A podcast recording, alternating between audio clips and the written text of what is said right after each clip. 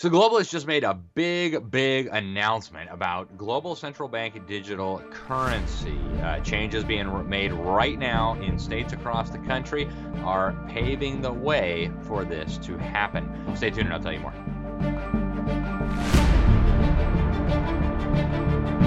Welcome, everybody, to Behind the Deep State.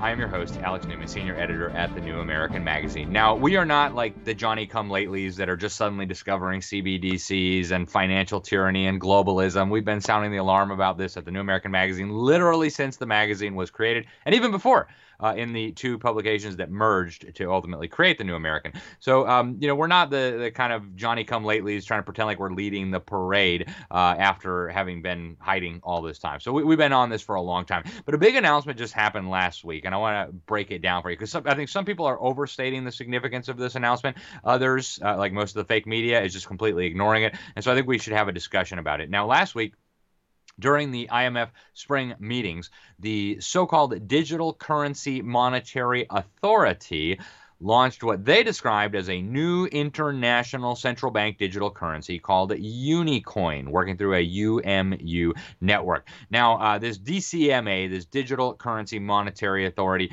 uh, something of a shady organization. We don't know a whole lot about it. Uh, they claim that membership within the DCMA consists of sovereign states. We don't know which ones. Central banks, again, we don't know which ones. Uh, commercial and retail banks, again, we don't know which ones. And financial institutions. Now, we we've been told that there are some central banks in Africa. There are some African governments, maybe even the, the Chinese government and the Indian government involved. They said they've been in discussions with the IMF and some other things, but a very opaque organization. We really don't know too much about it. They did admit in a press release last year that the idea for the DCMA actually came when they were meeting with officials from the People's Bank of China.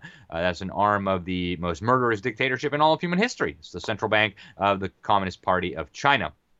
So we do know some things about this organization. Now, this new digital currency, this new CBDC that they announced, they claim it complies with the recent crypto assets policy recommendations proposed by the International Monetary Fund. Um, if you're not familiar with the IMF, we've done a lot of work on it right here on this program. I actually did a cover story for the New American uh, back in, I think, 2011 about how the IMF was being groomed to become the central bank of the world, the global central bank.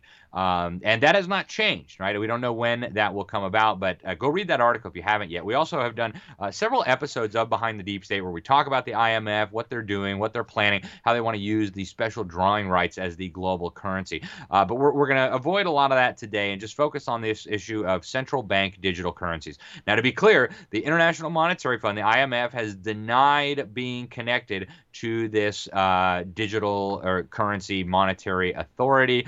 Um, you know, so they are themselves saying they don't have anything necessarily to do with this. They say they actually put out a statement that says the IMF has no involvement in DCMA or Unicoin. But this is still a very significant development, and I'll explain to you why. Uh, first of all, let's uh, talk about former IMF chief Christine Lagarde. Uh, she is now the head of the European Central Bank, which is really uh, kind of the, the globalist monetary authority for the European Union. Not all the European countries have joined the um, euro, but most of them have. And so this is a very powerful institution. It's a supranational institution, very much along the lines of what they want to do at the global level, ultimately over the long term with the IMF. Now, the European Union is already working on a European a euro digital currency. Okay, and they're already putting very, very serious restrictions on cash, uh, including bans on cash transactions in a lot of countries. Uh, anything over a thousand euros across the EU, you are not allowed to do any cash transaction over seven thousand euros. So you cannot go buy a car in cash if that car is worth more than 7,000 euros legally. Now, uh, just uh, last week, Christine Lagarde was speaking at the Council on Foreign Relations. She was at a CFR event in New York. Uh, the CFR is, of course, deep state headquarters on American soil. It is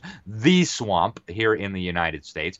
Um, and so, IMF boss Lagarde, former IMF boss, now European Central Bank boss uh, Lagarde, warned that we should expect escalating monetary and financial chaos. Uh, she said inflation is going to continue pushing upwards. She said these geopolitical rifts uh, between the U.S. and China might push inflation higher than 5% uh, for the dollar, and uh, it might even threaten, she said, the positions of the dollar and the euro in international currency markets, particularly the dollar, which of course is the global reserve currency. Just a couple weeks ago, we did a whole episode on how the dollar was losing its status as the global reserve currency, which really only confirms the things that we told you 10, 15, 20 years ago at the New American Magazine. Uh, now, Lagarde also said that we may see more instability as the global supply chain uh, elasticity wanes. We could see more multipolarity as geopolitical tensions continue to mount. By multipolarity, they mean uh, power spreading away from the United States, from America, from Europe, and towards, say, communist China and Russia and things like this. Uh, and she says that these uh, disruptions in global supply chains could hit critical sectors. Uh, and as part of that, she says a lot of countries might start reducing even further their dependence on the U.S. dollar and primarily and also on the euro. Uh, she said that there's evidence already that uh, uh, there's an increased usage for the Chinese yuan or the renminbi, they call it. Uh, or also uh, even the Indian currency. And a lot of countries now are starting to do trade even in their own currencies, including France, right, where Lagarde uh, comes from uh, they actually signed a deal with the communist Chinese to sell liquefied natural gas in um, in their own currencies rather than using the dollar. So again, we're watching. Go back and watch that episode if you haven't yet. We're watching very rapidly uh, the dollar being displaced as the global reserve currency, uh, and this is very very significant. Now uh, there was a prank call just very recently uh, with Christine Lagarde, somebody pretending to be uh, the the leader of Ukraine, called in and asked about some of these things. And Lagarde was quoted as saying here that we're considering whether for very small amounts amounts, anything less than 300, there would have to be a mechanism. There could have a mechanism where there is zero control, but that could be dangerous, right?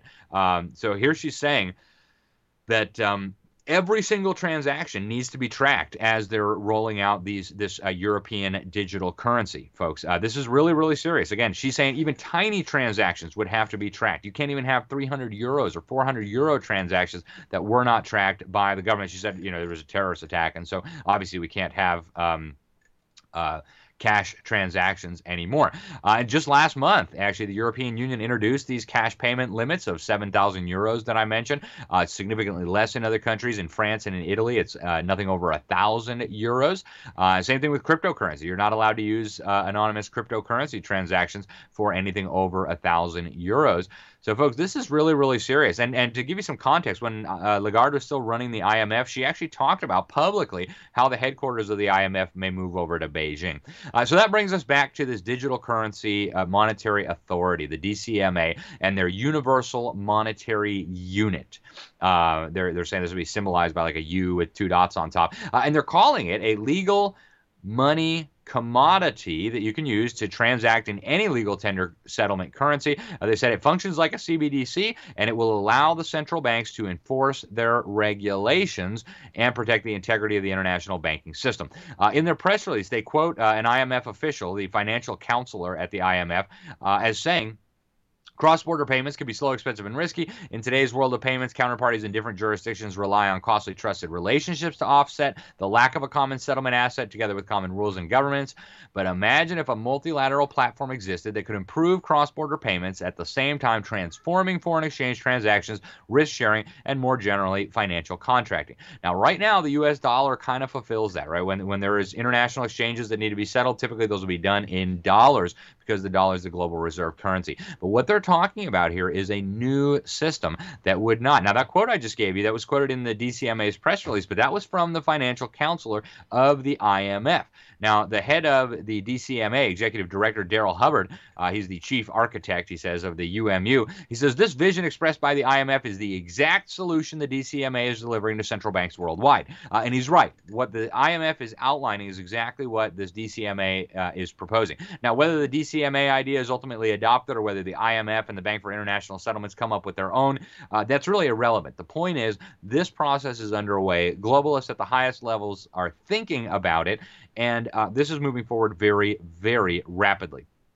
Um, Daryl continues, the uh, the executive director of the DCMA. He says they're not attempting to disrupt the international monetary system. In fact, they're trying to strengthen it by helping the IMF. Wow, that's pretty interesting. They say it's a game changer in how cross border payments are transacted. It mitigates against seasonal and systemic local currency depreciation.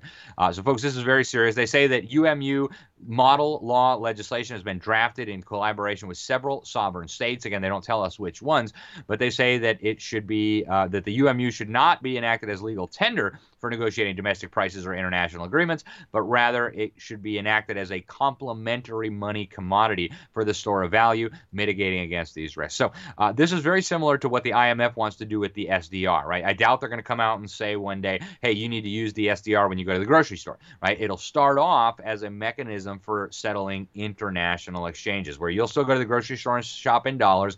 Uh, a Frenchman will still go to the grocery store and shop in euros, but if there's an international transaction, if a company is paying an American company, that might go through some international exchange mechanism where it would go through uh, either UMU or, or SDRs, the special drawing rights, or whatever they end up using for this system. So, folks, this is what they are trying to develop. I suspect the Bank for International Settlements, which we'll come to later, is already working on this, and we'll talk about them a little bit more later. Now, um, this universal monetary unit, they say, is a cryptocurrency reimagined um, to basically do the opposite of what traditional cryptocurrencies have done, right? Cryptocurrencies traditionally have been seen as alternatives to the banking system, ways to exit the banking system, ways to have privacy when you're doing exchanges. This is exactly the opposite. In fact, in the press release, they say it's reimagined from the ground up to support central banking and regulated financial institutions. Um, and so, folks, without getting into all the technical jargon, um, this really is uh, very, very significant. Again, whether they end up using this one as the global CBDC or not, uh, you know, the DCMA may just be trying to look important. But the point is, these kinds of systems are in place. These are the things that the IMF and central banks and governments are asking for. Uh, again, they tell you in this DCMA uh, press release that several uh, national governments, central banks around the world, multiple uh, are already involved in this. And as we've reported right here on this program, uh, numerous governments and central banks have already unveiled their own central bank digital currencies. Many, many more are coming online as we speak. And so, folks, this is uh, incredibly, incredibly serious. Um, I hope everybody is paying attention to what is happening here. Um, now, uh, as they're working on these international CBDCs here in the United States, uh, state governments are being pressured by the Uniform Law Commission, which is uh, really not a government entity, although government representatives go there. Uh, they're the ones that run the UCC, the Uniform Commercial Code. So a little bit of background. Uh, you know, obviously every state has sovereignty over uh, certain areas that they didn't delegate to the federal government, and so every state has kind of its own business laws, its own regulations. But the thinking behind the Uniform Commercial Code was to try to make it as easy as possible for companies to do business from one state to another. Uh, so every state was asked to kind of uh, adopt this UCC, and obviously they still retain control. Ultimately, they can repeal it, they can change it, they can adopt it in different forms. But this UCC, uh, they're now proposing, and states are passing this new language to help define money. So in the definition of money, they want to add this in. The term includes a monetary unit of account established by an intergovernmental organization or by agreement between two or more countries. Uh, so I've been talking to state legislators about this uh, recently uh, from all across the country. And uh, what's happening here is very significant, and state legislators are recognizing this. Now, in South Dakota, they tried to ram this through, and the legislators even went for it. Uh, fortunately, the South Dakota governor, Governor Kristi Noem, vetoed this language, and she put out an official statement explaining why. Uh, first of all, she said it excludes Bitcoin and other non government backed cryptos while defining international central bank digital currencies as money within state law. So she says, first of all, this makes crypto hard to use as money. Second of all, she said it opens the door to federal government imposition of central bank digital currencies. And she says it would be imprudent to create regulations for something that doesn't even officially exist yet. Uh, she's obviously correct. Uh, but more importantly, she says, uh, South Dakota should, and I'm, I'm, quoting here, not open the door to potential future overreach by the federal government. Uh, thank you, Governor Noem. Uh, if only more governors had some sense like that, that would be a wonderful thing.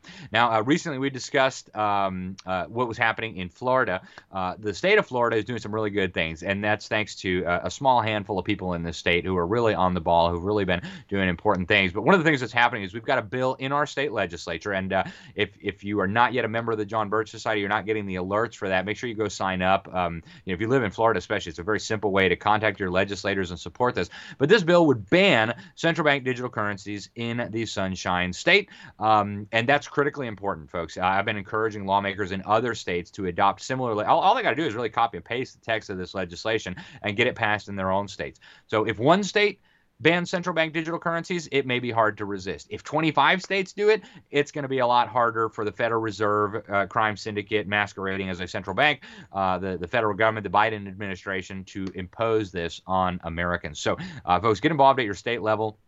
Again, Florida's already got this bill in. Uh, many other states, I think, will follow suit. Uh, another critical thing that's happening is the move to legalize gold and silver as legal tender. Now, this is exactly what the Constitution requires, right? In Article 1, Section 10, it makes clear that states shall make no thing other than gold or silver legal tender and payment of debts. So that's important, right? These states are just basically doing what the Constitution requires. Uh, Arkansas just last week passed a bill to do that. And so uh, we're very proud of the folks in Arkansas. Uh, other states have been doing this for a while. Utah was one of the first ones. Uh, this is really critical, folks, and it may not seem like a big deal right now. Not a lot of people are going to go out and do business in gold and silver, but guess what? Uh, if you look at the United States and our economy as a Titanic, and the Titanic is very obviously in trouble. Um, you know, we need to prepare lifeboats for our states, for our economies, for our local governments. One way to do that is to make sure that gold and silver can be used legally in your state as legal tender for uh, transactions if the dollar were to implode, if the Federal Reserve were to suck all of them out of the economy so that there's nothing left to trade with, having an alternative like gold or silver would make it possible for the economy to continue moving. Uh, I cannot emphasize how significant this is, folks. Uh, some years ago, Texas actually passed a wonderful law creating a state bullion depository. And now policymakers there are working on ways to try to make it easier for citizens to do business using these gold and silver uh, uh deposits that they have at their state bullion depository. Uh, but, folks, folks, ultimately at the state level, we have a lot of opportunities to derail this. Uh, right now, the House majority in, in Congress has an opportunity to derail a lot of this, right? Uh, Biden signed an executive order in March of 2022 that we've talked about on this program, where he said that the administration places the highest urgency on the development and deployment of a central bank digital currency. Well, if the Congress won't fund, and, and all spending bills have to come from Congress, if the Congress won't fund this deployment and development of a central bank digital currency, how are they going to do it? Right now, the Fed's trying with their Fed Now system. They're putting in place the infrastructure. But ultimately, folks, um, we've talked about this before on this show, but I just want to remind you uh, Carroll Quigley, we did a whole episode on him. Uh, he's the author of Tragedy and Hope. He was a mentor to Bill Clinton. Uh, I'll let Bill Clinton introduce him. As a teenager, I heard John Kennedy's summons to citizenship. And then, as a student at Georgetown, I heard that call clarified by a professor named Carroll Quigley. Uh, he was Georgetown University professor, uh, Clinton mentor. Uh, he very much saw himself as part of the deep state, and um, and you know he agreed with their ends. He said he agreed with their objectives. He just didn't think they ought to be secret, so he wrote that book. But what he said was the, these uh, this network was trying to build a system of control where the politics of every country and the economy of the world as a whole would be in their hands. Uh, he said it'd be controlled in a feudalist fashion, uh, kind of like the World Economic Forum saying you will own nothing, but you'll be happy. Right? So controlled in a feudalist fashion, whereby um, you own nothing. Uh, and he said the apex of the system was going to be the Bank for International Settlements, folks. This is key. The Bank for International Settlements is the bank in Basel, Switzerland, that is coordinating this rapid move all over the world away from traditional currencies toward these central bank digital currencies. Um, it's so important that people understand this, folks. Uh, and and you know, a lot of them are trying to make you think that CBDCs are just like cash. They're not. Uh, here is the general manager of the Bank for International Settlements talking about the difference. Check it out. Our analysis on CBDC, in particular for the use of general to the general use we tend to establish the equivalence with cash, uh, and there is a huge difference there. Uh, for example, in cash, we don't know, for example, who's using a $100 bill today. We don't know who is using a 1,000 peso bill today.